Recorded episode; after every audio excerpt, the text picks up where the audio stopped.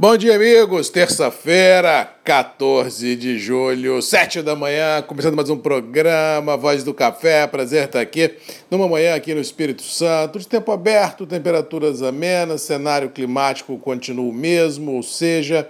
Espírito Santo sem previsão de chuva ou frio extremo. Estado da Bahia, chuva só no litoral, chegando até Salvador, mas sem frio. Minas Gerais, tempo aberto, com baixa umidade relativa do ar e não muito chance de frio nas próximas horas. São Paulo, Rio de Janeiro, a gente pode ter chuva, pode ter ventania e pode ter um declínio mais forte das temperaturas nas próximas horas, mas nada assim que faça com que o estresse no interior seja elevado. Muito pelo contrário, ah, nesse, nesse campo climático, ah, o interior caminha sem qualquer atropelo. A única coisa no interior que continua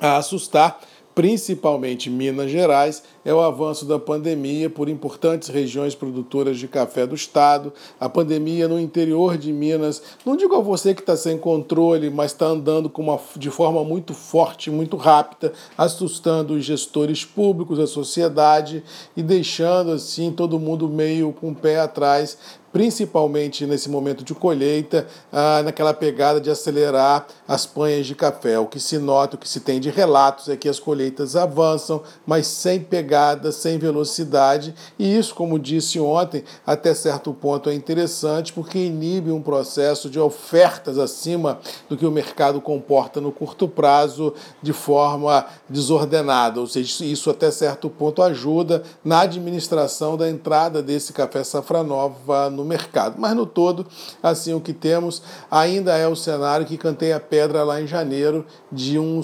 momento de muitas perguntas, de poucas respostas, todo mundo querendo achar uma luz no fim do túnel, mas não encontra. Inclusive, ontem aconteceu nos mercados, o que cantei a pedra de manhã cedo e que venho falando aqui já há alguma, alguns, algum tempo, de que não havia o contraponto entre a economia real e a euforia dos mercados financeiros. E ontem, banho de água fria foi dado nos Estados Unidos e que chacoalhou o mercado financeiro globalmente falando, incluindo o país, já que nos Estados Unidos o volume ah, de contágio da pandemia volta a crescer de forma forte. Inclusive, ah, o chefe da infectologia americana disse que os Estados Unidos pode voltar a ter números acima de 100 mil pessoas contagiadas por dia. E isso assustou o mercado, isso assustou assim aquelas pessoas que estavam prevendo uma retomada da economia mais forte e mais rápida, ou seja, outra vez sentiu-se que não há assim um alicerce muito forte no mercado financeiro que respalde esses ventos que às vezes sopram nos mercados de perguntas sem ter qualquer resposta. Ou seja, enquanto não se tem pergunta, o mercado anda. Quando se tem uma pergunta, o fato mais contundente que não tem o seu alicerce, não tem o seu contraponto para responder às perguntas, às demandas, realmente o mercado patina, pisa em ovos e um conservadorismo toma conta de tudo e todos. Foi o que se viu ontem e aí nós tivemos dólar para cima,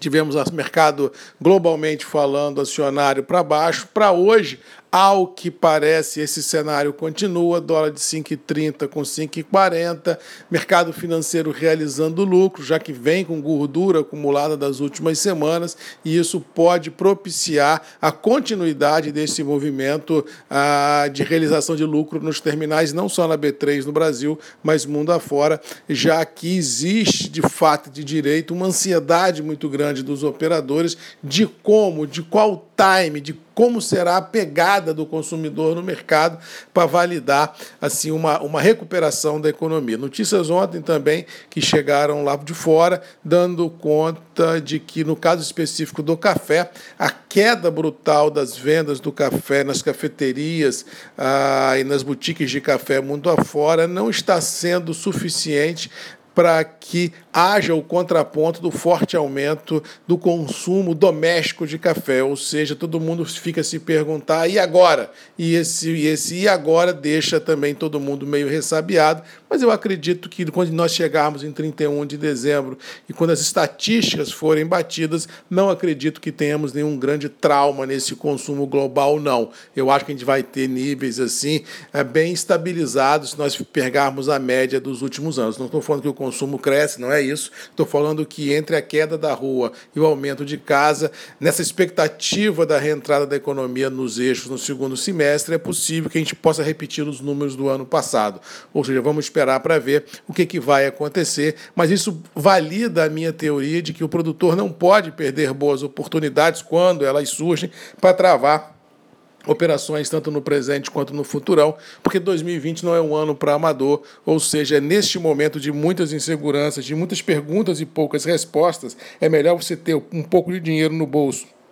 É melhor você ter fluxo financeiro, tanto no presente quanto no futurão, do que querer ser mais sabido que o rei e peitar o mercado. Eu acho assim, para aqueles produtores que podem, aqueles produtores que têm oportunidade, aqueles produtores que têm margem e que, aqueles produtores que têm a oportunidade de travar operações, eu acho que deve fazer alguma coisa, eu acho que deve passar o café para frente, porque realmente a gente não sabe o que vem por aí, a gente não sabe o tamanho desse problema que o coronavírus vai causar na economia global global. Eu continuo de opinião e que falei lá em janeiro, quando começou essa loucura da pandemia, que nós teríamos a exemplo da Bíblia, a um momento de antes e depois do coronavírus. E esse depois do coronavírus, como seria o antes e depois de Cristo, ninguém sabe em sã consciência o que vai dar e quanto tempo vai perdurar e como o mundo encarará esse novo normal. Ou seja, neste momento eu acho que se eu fosse produtor e se eu tivesse oportunidade, se eu tivesse realmente condição de travar alguma coisa, eu não pensaria duas vezes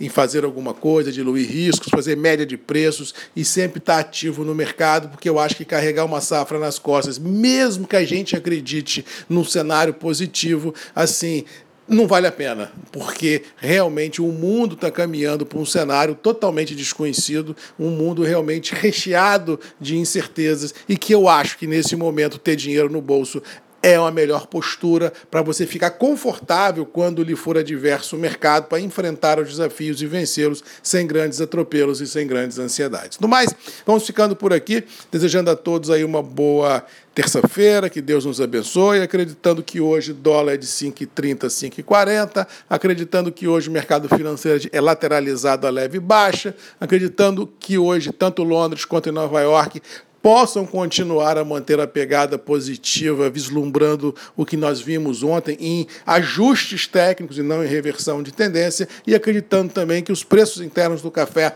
seja Conilon, seja Parábica, continuarão a trabalhar dentro de uma lateralidade muito grande em reais, sem qualquer sobressalto no curtíssimo prazo. Por fim, galera mineira, se cuida, porque esse negócio da pandemia não é brincadeira, não. Beijo no coração de todos, boa terça-feira a todos, um abraço do Marcos Magalhães da Voz do Café. E lembrando que amanhã às sete você tem um encontro, sabe com quem, né? Comigo, aqui nos grupos e redes MM, ponto de encontro de todos nós. Um abraço, fiquem com Deus e até amanhã.